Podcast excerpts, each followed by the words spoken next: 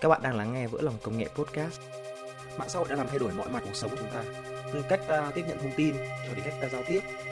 Những ảnh hưởng lớn từ xấu và tốt, nhưng một điều chúng ta phải thừa nhận, đó là mạng xã hội như Facebook, Twitter hay là Instagram đang làm cuộc sống vui vẻ hơn rất là nhiều. Có một câu hỏi như thế này, những cái giá trị giải trí này sẽ tác động ra sao đến những cái lĩnh vực mà từ xưa đến nay đều có một cái sự tôn nghiêm nhất định ví dụ như giáo dục đó chính là điều chúng ta sẽ cố gắng giải đáp trong số thứ hai của những công nghệ giải sinh hóa giáo dục thì cô giáo đi làm streamer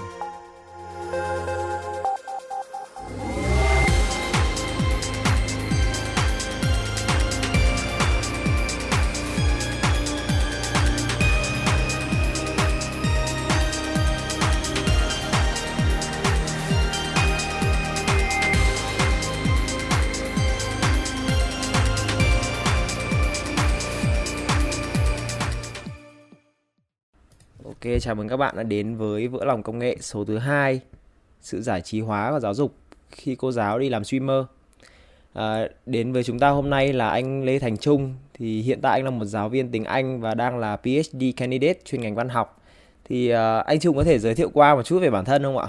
À, chào mọi người, mình tên là à, Lê Thành Trung. Hiện tại thì mình đang làm à, tiến sĩ nghiên cứu sinh ở Đại học California ở San Diego về ngành văn học. À, mình thì gốc đa phần là văn, à, bằng thạc sĩ thì cũng về văn, đại học thì cũng chuyên về văn. À, trước đó thì mình có học và về giảng dạy tiếng Anh là sư phạm ngoại ngữ. Thì theo em được biết là hiện tại anh Trung bên cạnh việc theo đuổi PhD thì anh vẫn là một giáo viên tiếng Anh Anh có vẻ là rất là tâm huyết với ngành giáo dục Thì không biết là điều gì đã mang anh đến với giáo dục ạ? à, thực ra thì ngày xưa thì à, mẹ mình à, mấy mình cũng không quan trọng cái cái việc đấy ngày xưa thì chỉ có đơn giản là thích học tiếng Anh xong rồi thì mẹ mình mới thấy là có một số bạn thì cần được à, tutor đó tức là gia sư tiếng Anh thì mình cũng có gia sư cho một số bạn. Thì gia sư thì các bạn ấy cũng thấy hiệu quả tức là từ không biết gì thì cũng đi thi được cấp quận. Thế là mình nhìn vào cái đấy mình thấy được cái thành quả. Thế là mình bắt đầu mình thấy là thích thì, thì mình nghĩ là thực ra thì nghề nào cũng thế. Thứ nhất là nó không chỉ cho mình niềm vui khi mà mình học mà còn có cái thứ hai nữa là nó giúp được mọi người những học sinh của anh Trung mà em biết thì đều phản hồi rất là tốt về khóa học của anh. Mặc dù khóa học của anh thì theo em thấy là cường độ rất là nặng và đòi hỏi rất là nhiều công sức trong việc đọc và tự tìm hiểu. Anh nghĩ lý do ở đây là gì?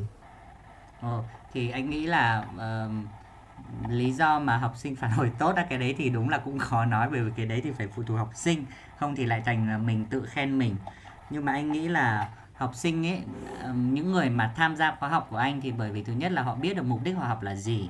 Và anh cũng nói với họ rất là rõ là họ học được cái gì. Cái thứ hai nữa là về động lực. Anh nghĩ là học được thì phải có động lực. Động lực thì sẽ phải phụ thuộc vào cả học sinh lẫn giáo viên. Giáo viên thì có thể cho học sinh động lực bằng cách là giảm các cái căng thẳng trong giờ. À, khích lệ học sinh. Xong rồi thì áp lực cho học sinh một chút. Tức sẽ có nhiều những cái mà làm cho học sinh có tăng động lực mà một khi tăng động lực họ học họ cảm thấy họ có kết quả thì bắt đầu là họ sẽ tự thích học. Thì anh nghĩ là cái quan trọng nhất là vẫn là cái động lực. Anh thấy cái cách tiếp cận của mình tạo động lực cho học sinh nó có một điểm gì đấy đặc biệt khác hơn so với những cái cách học thông thường không? Ừ. Ờ, khi anh dạy thì anh nghĩ là anh có hai cái. Thứ nhất là mình nhiệt huyết ấy mình truyền được cho họ. Và và thực ra thì họ cũng thích rồi. Anh nghĩ là tại vì cái mảng mình dạy là mảng nhân học tức là về người ấy mà thì đều là những cái rất là liên quan đến họ. À, cái thứ hai nữa là anh cũng phải cố để mà cho họ được những cái thực tế tức là qua khóa học này thì thực tế là đạt được những cái gì về những cái kỹ năng đọc viết này rồi thì kỹ năng điểm số vân vân thì họ đều biết là họ có thể tiến bộ được. Bởi vì động lực thì có động lực uh, từ bên ngoài vào và từ nội động lực.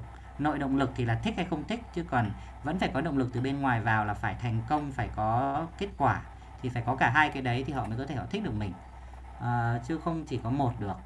Ừm, và anh nghĩ là mình cũng cố để cho lớp học nó nhẹ nhàng nó vui tính rồi thì nó cười nhiều vân vân. Thì chắc là học sinh nó cũng thích cái đấy hoặc là mình có cái và giáo viên thì phải có cá tính.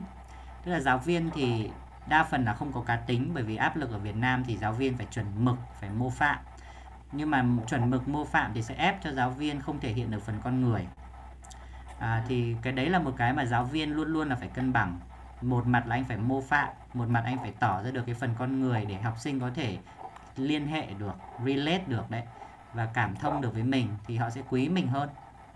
Một cách để tạo động lực cho học sinh mà anh Trung vừa nói đến đó là giáo viên cho học sinh nhìn thấy cái phần người của mình trong lớp học.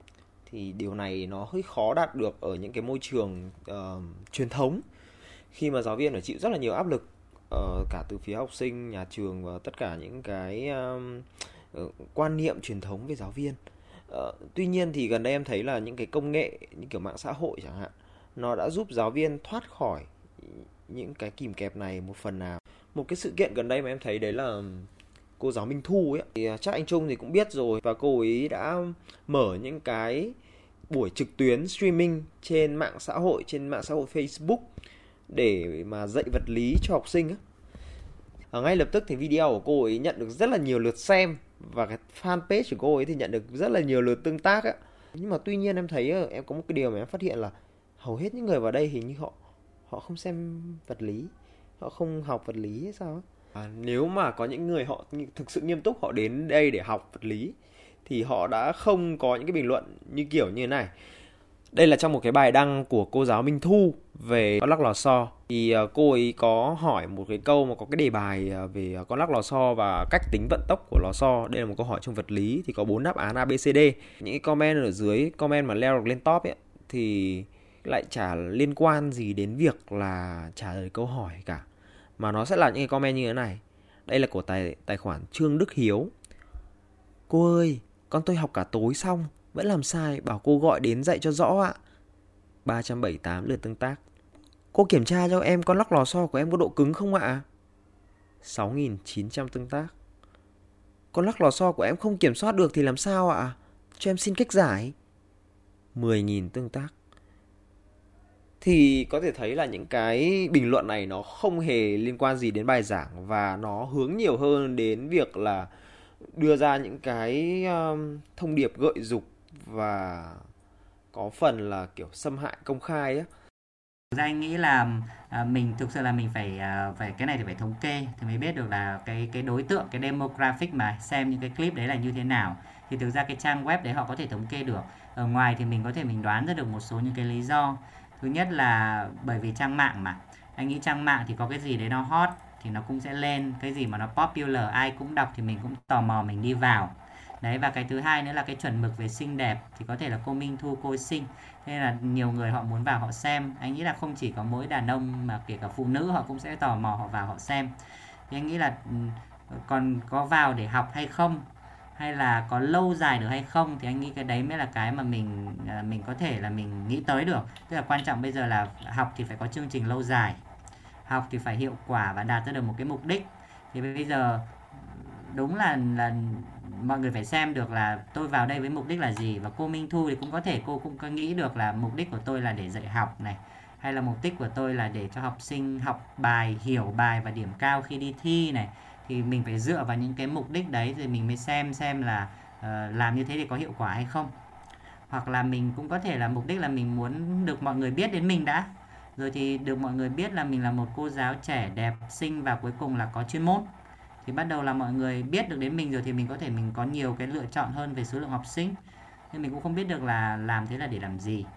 Nhưng anh vào thì anh cũng chỉ nghĩ là ờ, mình hạn chế ờ, không có phán xét này, không có suy ra người ta ý đồ xấu này.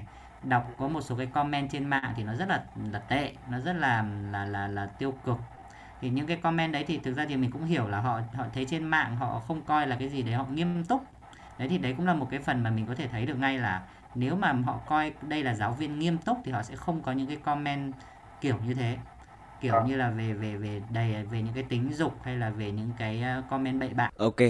Thì uh, nhưng mà có một điều mà em thấy ở cô giáo Minh Thu ấy cô ấy là một cô giáo nhưng mà lại cô ấy không khớp vào những cái hình mẫu thường được gắn với cái giáo viên Việt Nam như là rất là quỷ luật và quyền uy thì thay vào đó là cô có những cái tiết mục như kiểu là cuối buổi đọc tên học sinh để viết lên bảng ấy. Để cô cũng ngồi chào, hỏi, cười, nói với học sinh khi mới bắt đầu ờ, vào stream. Thì ở đây em thấy nó rất là giải trí á. Thì anh nghĩ là giáo viên Việt Nam và ngành giáo dục nói chung thì cứ coi là ý tưởng của cô ấy là để giáo dục đi. Thì ờ, anh nghĩ là giáo viên bình thường và ngành giáo dục có thể học được gì ở cô Minh Thu? Ừ, anh nghĩ là cái đấy cũng cả là cái mà mình phải xem xét nghiêm túc đấy. Thì vì thực ra như này này như anh nói về động lực à, nghiên cứu thì nó cho thấy là động lực là cái lý do lớn nhất đấy. Một trong những cái yếu tố nó có tùy nó có tầm 6 cái yếu tố để khiến người ta học người ta thành công. Thì cái việc động lực là rất quan trọng.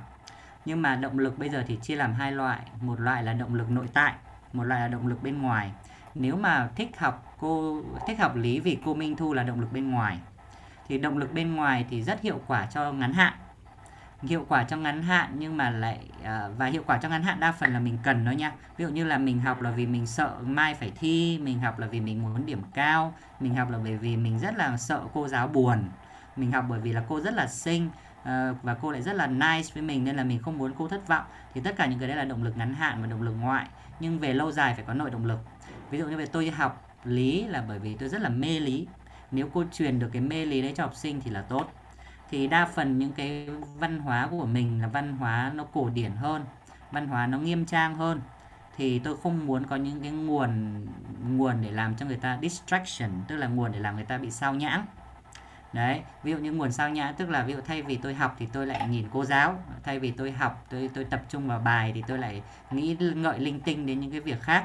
Thì những cái đấy là học sinh luôn luôn có thực ra thì cô giáo nổi như thế là bởi vì học sinh thì luôn luôn là đấy, cô giáo thì như mẹ hiền này, cô giáo thì bản thân cái nghề cô giáo đó là một cái nghề mà vốn nó cũng bị sexualized, nó cũng không phải là, thế là ngày xưa như thời mình đây có những cái văn hóa phẩm thì nó nói về là đấy, cô giáo đây cô giáo thảo những cái đấy thì là nó cũng có, nó nó cũng appealing đối với mọi người.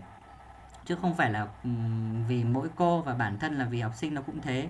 Một mặt thì là thần tượng các cô bởi vì các cô mô phạm nhưng một mặt thì cái đấy nó cũng sẽ bị chuyển sang nhiều về cái sexual energy, thì học sinh nào nó cũng thế thôi. Nhưng mà đã là giáo viên thì phải hài hòa được cả hai cái đấy. Phải làm như nào để để để mình chắc chắn được là giáo viên, học sinh nó phải tập trung vào bài giảng này, nó phải thích môn của mình, chứ nó không phải là nó thích mình và cái cách truyền đạt của mình có đến được với học sinh hay không? Nếu mà cái đấy là cái chính cái cốt lõi rồi để cho nó phát triển cái động lực nội tại ấy, bởi vì giáo viên ấy và giáo dục đa phần là có hai mục đích. Thứ nhất là để rút ngắn quá trình giáo dục. Anh tự học mất 10 tiếng thì anh học tôi mất 2 tiếng thôi. Và cái thứ hai nữa là để luyện cho họ học tập cả đời. Nếu bây giờ cần người sinh thì mới học thì đương nhiên là họ sẽ không học cả đời cái đấy là rất khó. Thì động lực nội tại của họ phải có để họ duy trì. Nhưng mà về mặt chỉ để luyện thi một, hai tháng hay là những cái gì đó nó ngắn hạn, thì anh nghĩ là mình có thể hoàn toàn mình tận dụng được.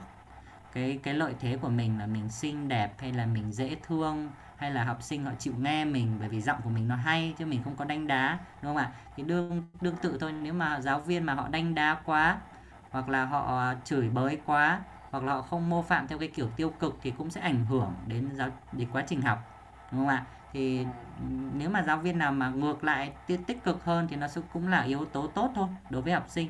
Nhưng mà mình phải biết được để mà mình điều chỉnh, để làm nào mà hướng được cái mục đích của mình là để cho học sinh nó học được, nó yêu môn học, để nó còn tiếp tục nó đi sau khi mà mình hết dạy. Những cái đấy thì là cái quan trọng hơn. Và mình cũng không biết được là cô Minh Thu có đi theo sư phạm không? À, nếu mà đi theo sư phạm thì những cái đấy là cô Minh Thu cũng sẽ biết. Có một điều mà em nghĩ như này đó là sự vui vẻ và giáo dục. Đôi khi nó không tách rời nhau xa đến thế. Cái việc làm cho học sinh hứng thú với kiến thức luôn là một nỗ lực của nhà giáo. Nhưng mà có điểm gì khác nhau không khi mà làm cho học sinh hứng thú với việc đọc và học sinh tìm thấy niềm vui trong việc đọc so với việc là làm cho học sinh xem một cái chương trình gọi là giáo dục? Và cảm thấy vui thích nhờ những giá trị giải trí của cái chương trình đó.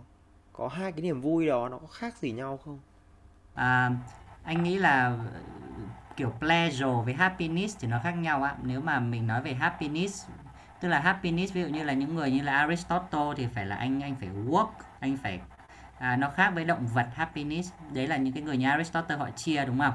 À, động vật thì không gọi là happy động vật thì sẽ gọi là pleasure tức là động vật thì nó không có cái concept của happiness. Happiness là anh phải làm việc anh phải lao động. Đối với những người như Aristotle hoặc là những kể cả những người như là Marx thôi thì cũng có ý đấy là làm việc và và và hạnh phúc nó gắn liền với nhau. Tức là đương nhiên ai cũng muốn làm ai cũng muốn ra thành quả. Và khi họ nhìn thấy cái, cái thành quả của mình thì họ thực sự hạnh phúc. Nói động vật không có cái hạnh phúc đấy cũng không đúng hẳn nha. Bởi vì chó ấy nếu mà mình luyện chó mình huấn luyện thì mình sẽ biết là nếu mà mình cố để giúp cho chó đấy nó học được một cái trick xong rồi thì mình thưởng cho nó thì nó thực sự là nó happy. Tức là động vật cũng thế nó cũng muốn là cố gắng để đạt được một cái mục đích gì đó.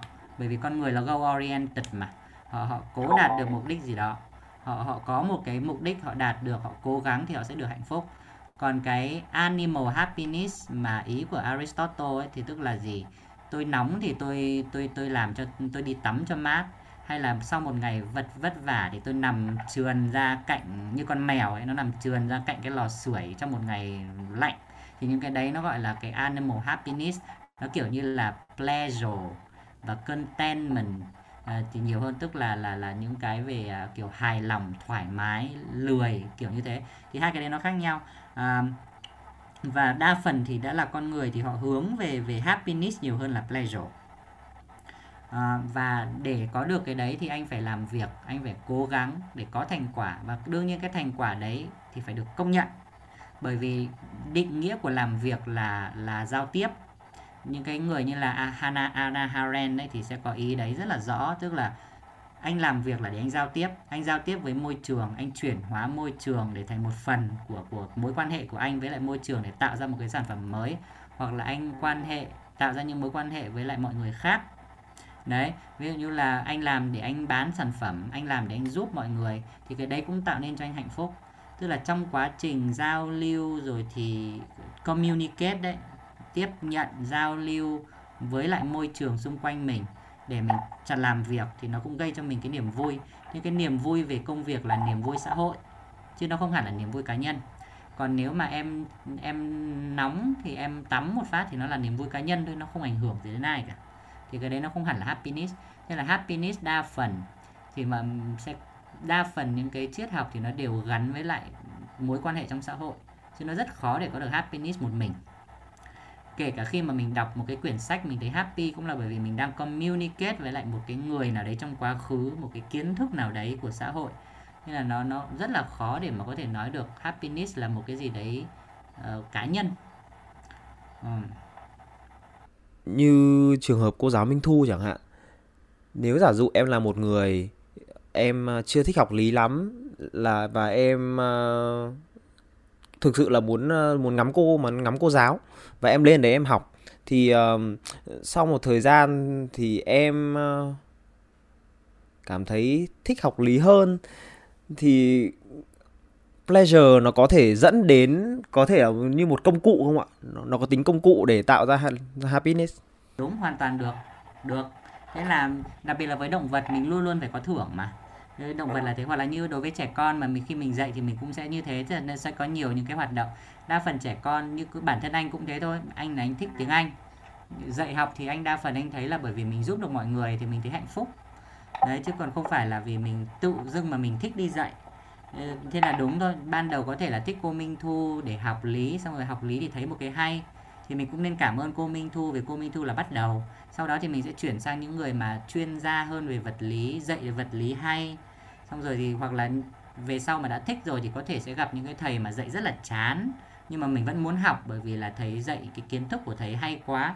Còn tính tình hoặc là cách dạy thì có thể giọng nói rất là chán, buồn ngủ không chịu động đậy không chịu chuẩn bị slide không chịu làm cho màu mè thu hút học sinh. Nhưng bản thân mình đã thích những cái môn ấy rồi thì mình không cần nữa. À, thì đấy là đều là có cái nó có những cái bước nó có những cái kiểu học nó khác nhau. Đa phần ở Việt Nam thì phụ huynh hay nghĩ là học sinh là nó không thích học. Thế là bây giờ cứ làm nào để cho nó thích học là được. Nên Việt Nam bây giờ đa phần văn hóa là thế không có tự thích học toàn là bị ép học. Nên là những cái người như cô Minh thì lại rất là cần bởi vì là là là đa phần là bởi vì là bây giờ cho tôi một lý do để tôi học đi cho tôi không thích học. Thì cái đấy là cái mà mình phải sửa. Vì không có motivation học thì rất là khó để mà học sinh học hiệu quả. Cái việc học ở Việt Nam nó đang có tính công cụ quá. Và kiểu như là không có cái niềm yêu thích với với với việc học ấy. Thì cái việc cho entertainment vào uh, trong học cho giải trí vào trong việc học hành anh nghĩ là tỷ lệ ở trong một cái lớp học lý tưởng ấy thì cái đấy nó cái tỷ lệ nó nên tầm bao nhiêu?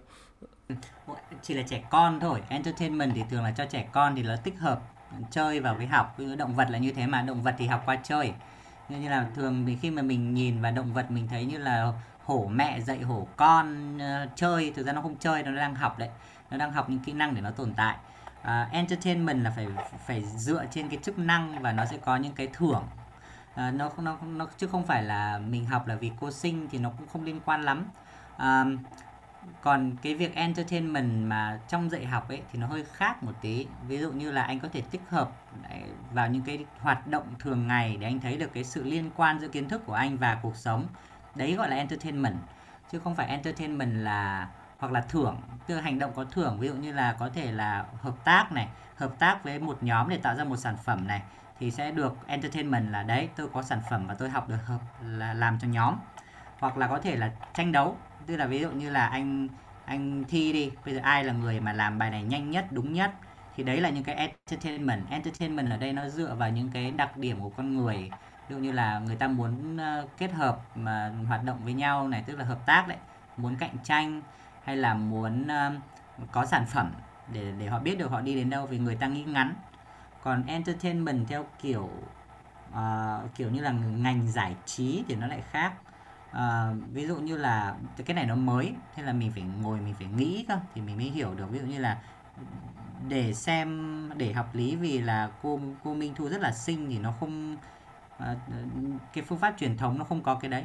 Ví dụ như là anh sẽ không bao giờ anh chọn bởi vì nó rất là nguy hiểm. Ví dụ như là thế thì tôi phải chọn những giáo viên sinh tôi phải chọn những tài liệu mà có những cái đàn ông hoặc là phụ nữ mà sexy uh, hay là mà, ờ, thì thì nó sẽ không nó không phải là là phương pháp dạy bởi vì là nó bị đánh lạc hướng nhiều.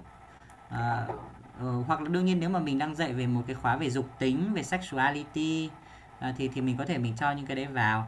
Uh, nhưng không thì nó sẽ không liên quan bởi vì quan trọng nhất là nó phải liên quan và nó phải đạt được cái mục tiêu của đầu ra ví dụ như đầu ra ở đây là bắt nó ngồi nó nghe về lý thì có thể là mình sẽ có thể mình cho xem cô Minh Thu trước.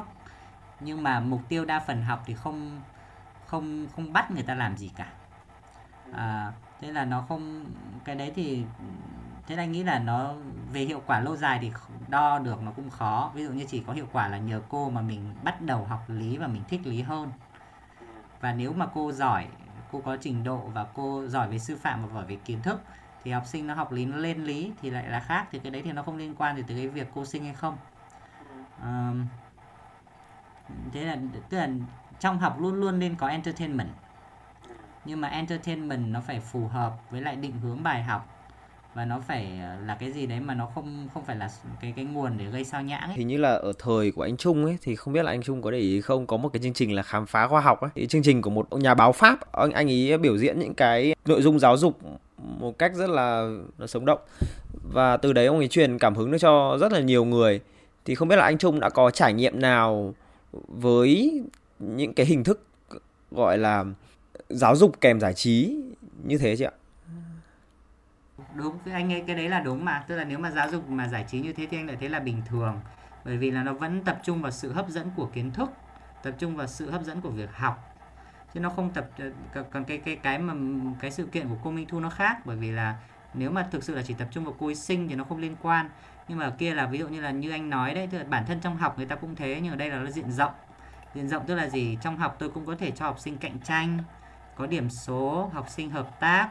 Rồi thì là là là, là và cũng có thể mình có thể mình khoe được những cái muôn màu cái vẻ đẹp của việc học và kiến thức thì ví dụ như những cái kiểu như là hồi xưa thì có nhiều lắm ví dụ như là Olympia hay là cái gì bây giờ vẫn có. Thì mọi người đều cảm thấy rất là ảnh hưởng hoặc dung chuông vàng. Mọi người đi thi thì mọi người cũng thấy được cái tầm cái sự giải trí của việc biết nhiều này rồi thì được nổi tiếng này. À, mọi người biết đến mình xong rồi thì mình được giải mình nó ra gì rất là cụ thể chứ không phải là học mà không không để làm gì. Và trở thành nguồn cảm hứng cho mọi người. Mọi người cũng muốn muốn học những cái đấy thì những cái đấy thì là bình thường. À, và cũng tốt tức là giáo dục thì luôn luôn có tính giải trí kiến thức nó cũng có tính giải trí. Kể cả những cái học rất là chuyên sâu ấy thì là thì là giải trí đối với những cái người chuyên sâu họ học họ vẫn thích mà. Chỉ có là những người ngoài họ nhìn họ không biết được thì là không giải trí được thôi. Nhưng cái cái hại của cái cái không phải cái hại mà cái hạn chế là thực ra thì mình cũng chỉ ừ, kiến thức được bề bề bề nông thôi. Bởi vì là mỗi người chuyên về một mảng nên là tôi mà nói về kiến thức sâu thì những cái người không chuyên về mảng tôi sẽ không hiểu thế là đa phần những cái ngành giải trí về giáo dục thì nó sẽ kiểm tra kiến thức rộng chứ không kiểm tra được kiến thức sâu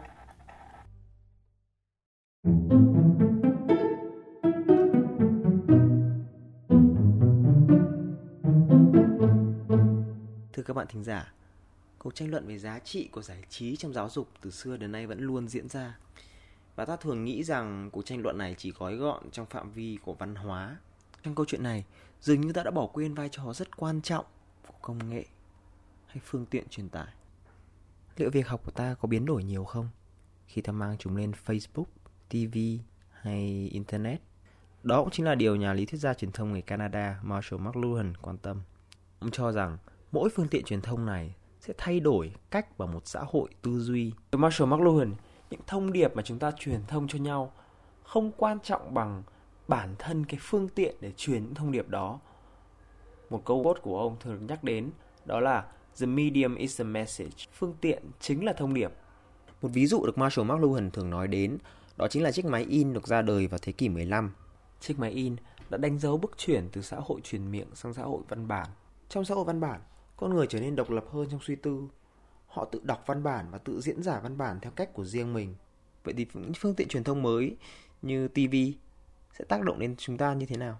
Marshall McLuhan cũng cho rằng TV đã tạo nên một hình thức tư duy mới khác với hình thức tư duy của chữ viết. Nếu với chữ viết, chúng ta đối mặt với văn bản một mình, chúng ta lùi lại phía sau để quan sát văn bản.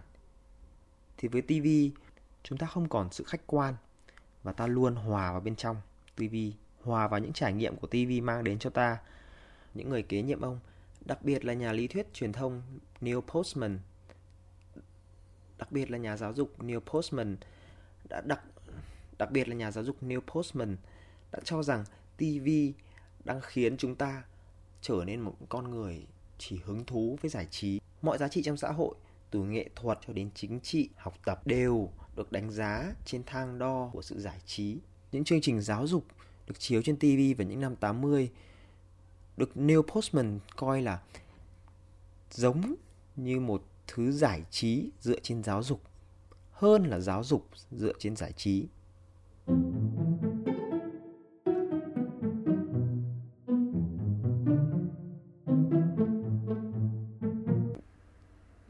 Và giáo dục mang lên Facebook thì không biết là nó có bị uh, biến tướng đi uh, như cách mà ông Neil Postman hình dung về cách TV đang làm giáo dục bị biến tướng không? Ừ, anh nghĩ có chứ. Ờ, đương nhiên là đương nhiên là phương tiện nó sẽ ảnh hưởng đến cách mình truyền tải. Cái đấy là đúng thôi và cái đấy là anh nghĩ là thực uh, anh thì anh nghĩ là mình cứ theo mình mình phải nghĩ ra được cái core value cái giá trị của mình là gì mục tiêu của mình là gì xong rồi mình xem xem mình phải phải đánh đổi đến đâu và mình có làm được không thế ví dụ như là đương nhiên khi anh mà làm cái trang page của anh chẳng hạn anh quay phim chẳng hạn thì nó cũng sẽ đòi hỏi. Và cái đòi hỏi đấy là chính đáng. Ví dụ như là tôi muốn chuyển thể từ, từ chuyện sang phim thì tôi phải nghĩ như phim chứ tôi không nghĩ được như chuyện. Bởi vì phim với lại chuyện là hai medium khác nhau. Nên là tôi chuyển thể thì bao giờ cũng sẽ có những cái bước anh chuyển từ chuyện sang phim. Tương tự như thế thôi. Khi giảng khi mà giảng trên mạng thì anh sẽ có những cái lựa chọn. Ví dụ như là anh sẽ giảng như là trên lớp bình thường và anh quay, như là cái thầy nhật đấy là như thế. Cứ giảng như bình thường và quay để cho học sinh cảm giác như là học ở ngoài thôi. Hoặc là cũng có thể tận dụng những cái medium đấy để tôi cho là nhiều góc quay này, editing này ờ, thêm những cái dòng chữ này, rồi thì chèn thêm link này, rồi thì là tất cả những cái đấy thì nó sẽ tạo ra một cái bài giảng mà thực sự nó là để dành cho trực tuyến chứ nó không phải là bình thường. Đấy, thì ở ở ờ, và mỗi một cái này nó đều có cái thế mạnh khác nhau và ví dụ như là mình mà chỉ muốn như anh chẳng hạn, anh chỉ ngồi thôi và anh chỉ nói về kiến thức thôi thì cái số lượng khán giả của mình sẽ chỉ là những cái người mà họ quan tâm đến học, họ không quan tâm đến giải trí, ví dụ như thế. Còn nhưng mà vì mục đích của mình là mình không cần thu hút thêm người mình mục đích của mình chỉ có là ai cần thì đến để mà nghe, mà học, chứ tôi không thu hút thêm người, tôi không cần những cái đấy. Nhưng mà đối với những cái người mà họ làm kinh doanh hoặc là họ có những cái mục đích mục đích của tôi bây giờ là tôi đang không ai biết đến tôi thì tôi cần mọi người phải biết đến thì họ sẽ phải theo medium ví dụ như là trong Facebook thì đa phần sẽ là gì? Khán giả này uh, attention span họ ngắn. Họ cần những cái gì mà phải đập vào mắt ngay. Rồi thì là và họ cũng có những cái vì nó không phải là những cái nền tảng nghiêm túc. Ví dụ như thế thì và những cái nền tảng của họ là truyền tai nhau chẳng hạn. Rồi thì tất cả những cái đấy nó sẽ phải ảnh hưởng và đương nhiên là họ vào Facebook có thể là vào buổi tối hoặc là vào buổi trưa. Thì những cái tâm trạng của họ cũng không phải là để học hành nghiêm túc, mà họ chỉ muốn biết thêm một cái gì đấy thôi. Và họ cũng không có định là phải làm cái đấy thường xuyên và một giờ cố định, phải làm bài tập hay phải chuẩn bị.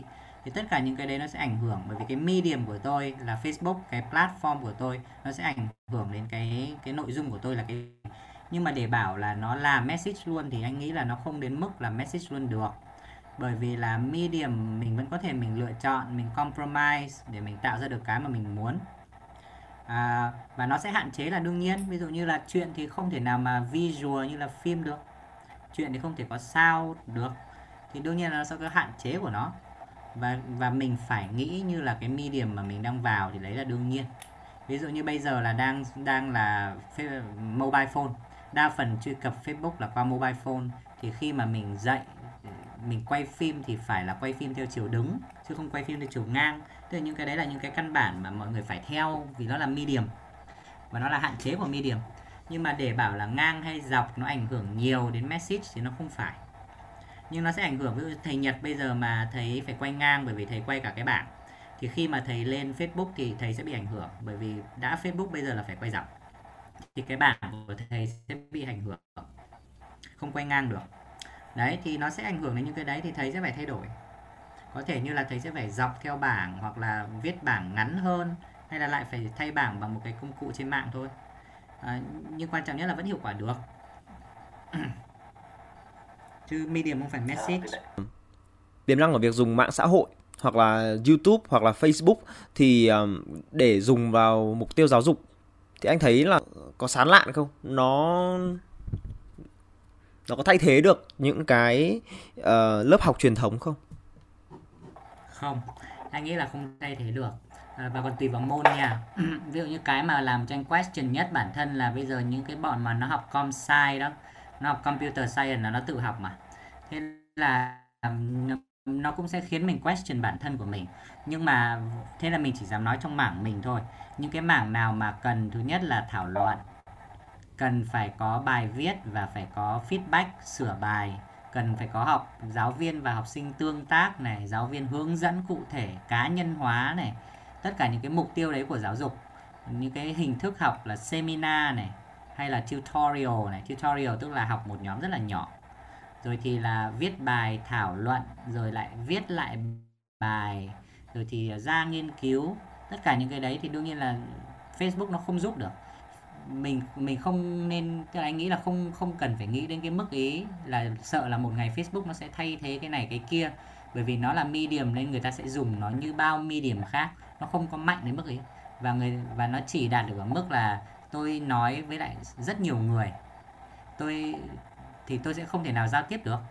Thì tôi sẽ chỉ nói được những cái gì rất căn bản và lượng kiến thức nó rất ít. Nên là những cái người nào học nghiêm túc thì họ sẽ không vào. Bởi vì là họ thấy nghe 20 phút 2 3 tiếng mà không được kiến thức nhiều. Cái thứ hai nữa là bởi vì nó là qua Facebook nên là tôi sẽ không có nói được cái gì đấy nó nó sâu, nó nó nó chuyên môn hơn. Thì cái đấy lại phải tìm người khác. Thì Facebook nó sẽ tự nó nó limit bản thân, nó hạn chế bản thân chứ nó không bao giờ nó thay thế được những cái hình thức khác. Bởi vì giáo dục nó rất là rộng nó cần nhiều chỉ tiêu. Nhưng tôi hoàn toàn có thể dùng Facebook để tôi đạt được cái chỉ tiêu tôi cần. Ví dụ như là lecture thì tôi có thể post lên đấy hoặc là những cái đơn giản như là học sinh ờ, nộp bài hay là tự thảo luận với nhau. Cái platform mình có thể cho học sinh tự thảo luận với nhau được. Thì cũng có thể dùng Facebook để làm cái đấy. À, nhưng mà để bảo nó thay thế được thì không bao giờ. Vì bản thân nó là một medium nó sẽ bị limited. Nó bị uh, hạn chế bởi chính nó thôi. Như bản thân em thì em thấy là trước đây chưa có những chưa có những lựa chọn như Facebook thì thời gian đấy em sẽ phải dùng vào một hình thức giải trí nào đấy khác. Và có thể một trong những hình thức giải trí đấy nó sẽ là đọc sách, chẳng hạn. Đây là một cái luận điểm mà rất nhiều người nói như kiểu là dùng thời gian Facebook nhiều thì không đọc sách, kiểu như vậy. Anh nghĩ sao về quan điểm đấy? Sách nó cũng là medium mà. Anh nghĩ là bây giờ thì Facebook không thay được sách bởi vì Facebook không sâu à, và đương nhiên là nhưng mà mình cũng phải cẩn thận để mình phải xem xem thực ra thì cái thời xưa mà không có Facebook thì mình cũng có đọc sách nhiều như thế không? Chẳng hạn như thế. Ví dụ như thời xưa không có Facebook nhá thì có thể là anh lại ngồi anh xem uh, phim. Trước cái thời mà có phim thì anh chơi với bạn chơi ở ngoài ngoài đường ngoài phố. Xong rồi thì có đọc sách nha nhưng là đọc truyện tức là những cái đấy thì nó sẽ khác nhau và nó sẽ nó sẽ offer cho mình những cái kỹ năng khác nhau. Vì thời xưa là vì mình đọc nhiều nên là đối với chữ là mình không có vấn đề gì. À, nhưng đọc truyện thì không phải như đọc sách vì truyện nó là giải trí nó có nhiều hình thức truyện. Nhưng mà bây giờ thì người ta lại cần về cái không gian mạng cái literacy của mình bây giờ là về không gian mạng chứ không phải là về mỗi đọc chữ nữa. Ví dụ anh phải biết được là anh có link này anh ấn vào link thế nào này đọc trên mạng thì cái giao diện nó khác đọc từ trái qua phải này đọc từ trên xuống dưới này tức nó sẽ khác đi. Xong rồi à, nó nó thành cái hình thức là anh có thể comment được vào luôn. À, thì cái literacy của hồi xưa nó khác bây giờ. Và cũng không, không mình cũng không nói được là vì có mạng thì mình sẽ đọc sách ít đi. Những người nào mà họ đọc sách thì họ vẫn đọc bởi vì mạng nó không offer được những cái đấy. Ví dụ như Facebook thì đương nhiên là không thể nào mà đọc sách trên đấy được. À, anh nghĩ là nó không nó thay thế thì nó phải tương đương về chức năng. Ví dụ bây giờ anh phải có một cái cho tôi được một cái khả năng là dùng Facebook mà tôi đọc được sách tôi hiểu được một cái gì đấy sâu tôi không bị distracted. Rồi thì tôi có một cái à, một cái môi trường để tôi thảo luận tôi viết tôi xuất bản được những cái đấy. Những cái đấy thì những cái mà Facebook nó không phải là mục đích nó sinh ra không phải để làm những cái đấy. Nên là không bao giờ nó có thể nó nó ảnh hưởng được. À, bản thân ai mà thích đọc sách thì họ vẫn sẽ đọc à, họ mà bị distracted thì không bởi Facebook thì sẽ bị bởi những cái khác. Và và ngày xưa thì cũng thế thôi mà cái TV ngày xưa là rất đáng sợ nha. Nó cũng đáng sợ như Facebook bây giờ. Đấy và mình dần dần là mình phải quen thôi. Ví dụ như là hồi xưa thì khi anh đọc sách thì anh phải tắt hết cả máy đi. Thì đấy là cái cách học của mình. Bây giờ cũng thế nếu mình đọc sách thì mình tắt hết mạng đi. Cái đấy là cái mà họ phải họ phải kiểm soát được. À, như thời xưa thì còn trốn để đọc truyện hoặc là như cái thời cấp 3 thì là đọc truyện tranh đó. Thì cái truyện tranh ma lực của nó hấp dẫn nghiện có còn hơn cả Facebook chẳng hạn. Thế là tùy từng thời có nên sao có những cái để nó làm mình distract.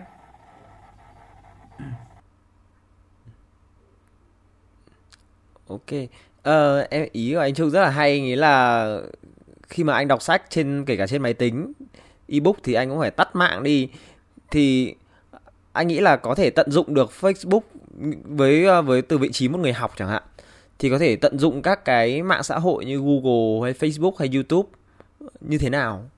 Ví dụ như học một chủ đề mới. Ờ, anh nghĩ là như là bọn khoa học máy tính đấy là nó toàn học trên YouTube mà. Ờ, à, mới lại và, và như anh thì anh sẽ có thể anh sẽ dạy được những cái như là ngữ pháp hoặc là kỹ năng viết tức là dạy kiến thức một chiều và dạy kiến thức căn bản chứ sâu hay là mình luyện tập cho học sinh nhóm nhỏ thì mình không làm được. Nhưng ít nhất là mình phổ cập được những cái căn bản thì mình làm được. À, Facebook thì ngoài ra mình cũng có thể mình lưu trữ lại những cái bài của mình những cái nghiên cứu của mình và mình có thể mình mình chia sẻ những cái bài mà nó chưa được à, chỉn chu chưa được cẩn thận có nhiều lỗi sai thì mình có thể mình chia sẻ những cái đấy. Nhưng mà mọi người cũng phải biết được là những cái bài trên đấy là những cái bài nó có nhiều lỗi nó chưa được chỉn chu. Uh, thì nó nó chỉ được những cái đấy thôi. Và và nó cũng là những cái tốt. Tức là anh nghĩ là nó cũng là những cái tốt mà mà mà mình cần chia sẻ những cái ý tưởng nhỏ. Nó lan truyền lớn. Hoặc là để học những cái ờ, căn bản. Nhưng mà riêng ngành khoa học xã hội khoa học máy tính ấy, thì anh thấy là họ toàn lên YouTube họ học. Thế là những cái, cái mảng mới này là mảng mà mình không biết mình phải nghiên cứu. Ờ, tại sao họ lại tự học được ấy, kiểu như thế anh nghĩ bởi vì là mạng khoa học máy tính nó cũng là mạng xã hội nó cũng anh nghĩ là nó có cái gì đấy mà nó dễ dàng hơn với nhau uh-huh. à, rồi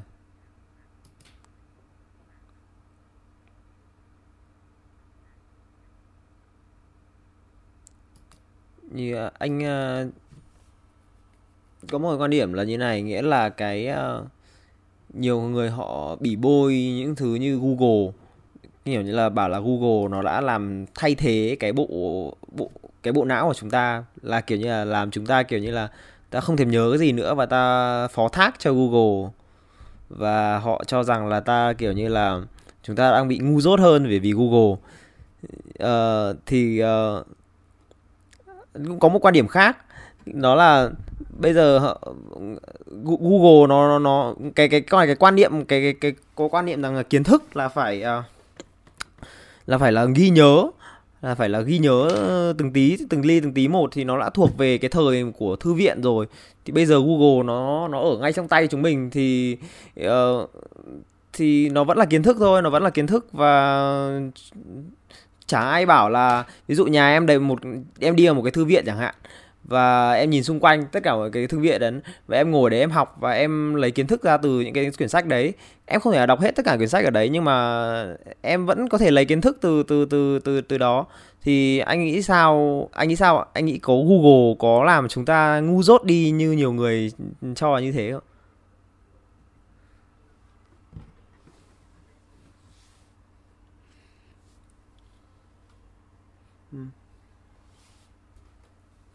Thế là nói dối bây giờ cũng nhiều. Đấy, nhưng nói dối bây giờ thì check lại dễ hơn ngày xưa. Anh nói một câu tôi thích là tôi lên mạng tôi check. Cái đấy là về thói quen, mọi người phải quen với thói quen mới. Thì thực ra những cái mạng thời đại công nghệ nó không không phải là lâu. Những cái thời như từ anh thì cũng chỉ từ những năm 90 công nghệ bây giờ mới 30 năm thôi. Nên nó rất là mới. Mọi người thì nghĩ là nó lâu thì những cái nỗi sợ nó vu vơ. Nhưng thực ra không có vấn đề gì à, bây giờ thì tôi không phải nhớ nhiều nữa nhưng tôi sẽ phải mất thời gian để tôi tra. Ví dụ như là tôi không nhớ được ông này ông ấy sinh năm bao nhiêu tên ông ấy là gì thì tôi phải tra. Những cái người nào mà họ thích thì họ nhớ luôn vào trong đầu chả vấn đề gì. Còn nếu họ không thích thì họ cứ mỗi một lần họ làm họ tra. Thì xong rồi thì tự nhiên thôi nếu mà họ thấy họ tra nhiều lần quá thì họ tự nhớ. Hoặc là họ sẽ uh, cố gắng họ bảo thôi cái này tra nhiều rồi tôi nhớ luôn thì cho rồi. Còn những cái nào mà họ chỉ tra một hai lần thì họ sẽ thấy không cần phải nhớ trong đầu làm gì để chạy lại để mình làm những cái nó khác, nó phức tạp hơn. Thì nó như là một cái công cụ. Mình phải biết sử dụng cái công cụ đấy. Và mình hạn chế họ cứ sợ là bởi vì bây giờ chẳng ai biết gì, thế nên là nói một cái câu căn bản như là Hitler Hitler là là tổng thống Mỹ thì mọi người cũng không biết. Ngày xưa thì ai cũng biết Hitler là gì. Chẳng hạn như thế. Nhưng mà giới trẻ của nó hỏi nó thông tin về những cái người mà thời, cùng thời với nó thì chúng nó vẫn biết chứ. Chẳng qua là Hitler là bởi vì từ thời bây giờ ờ, thì không ai biết thôi chứ còn nếu mà và nhưng mà quan trọng là chúng nó check được. Ngày xưa nó phải vào thư viện bây giờ lên Google nó check. Đấy nhưng mà phải dạy cho chúng nó thứ nhất là check thì nguồn thế nào. Yeah. đấy thì là đáng tin. Xong rồi thì chúng nó có thể đọc được. Thì nhờ mạng thì anh mới đọc được rất là nhiều những cái thứ phổ cập đơn giản chứ. À, còn về cái việc là làm cho chúng ta không nhớ sự kiện rồi thì ngu đi rồi thì vân vân thì anh nghĩ là ờ, không đúng lắm. Ví dụ như nếu mà anh kiểm tra tôi những cái đấy thì anh sẽ phải đương nhiên anh phải cho tôi và tôi sẽ lại học đàng hoàng và tôi sẽ vẫn nhớ. Nhưng bây giờ mình không cần phải thế nữa. Nên là những cái kỳ thi mà nó cứ bắt nhớ nhiều những cái thông tin bây giờ thì ờ, mọi người cũng không cần nữa. Mà mọi người đã không cần mọi người không học thì nó cũng sẽ không thi được những cái đấy nữa. Chứ không phải là là đấy là ngày xưa vì hạn chế. Ngày xưa hạn chế của tôi là tôi không tra được ngay nên tôi phải nhớ. Thì những người nào nhớ giỏi thì lại trở thành những cái người rất là hot nhưng bây giờ thì là cái cái đấy không là hot nữa rồi, bởi vì là ai tra cũng được. Thì những cái hot bây giờ nó lại khác, là những cái gì đấy nó phức tạp hơn. Suy nghĩ nó phải phức tạp hơn, logic, tư duy, ý tưởng nó phải hay hơn. Chứ nó không còn impressive cái việc nhớ nhiều nữa. Sự giao thoa và gắn kết giữa giáo dục, giải trí và công nghệ có lẽ sẽ còn là một chủ đề được bàn tới nhiều trong tương lai. Cảm ơn anh trung về những chia sẻ rất tâm đắc từ quan điểm của một người làm nghề.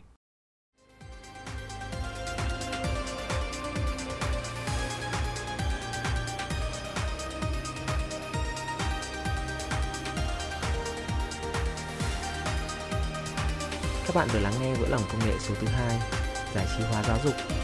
Cô giáo đi làm streamer.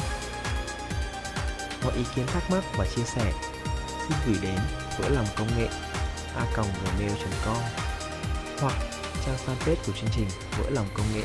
Xin kính chào và hẹn gặp lại.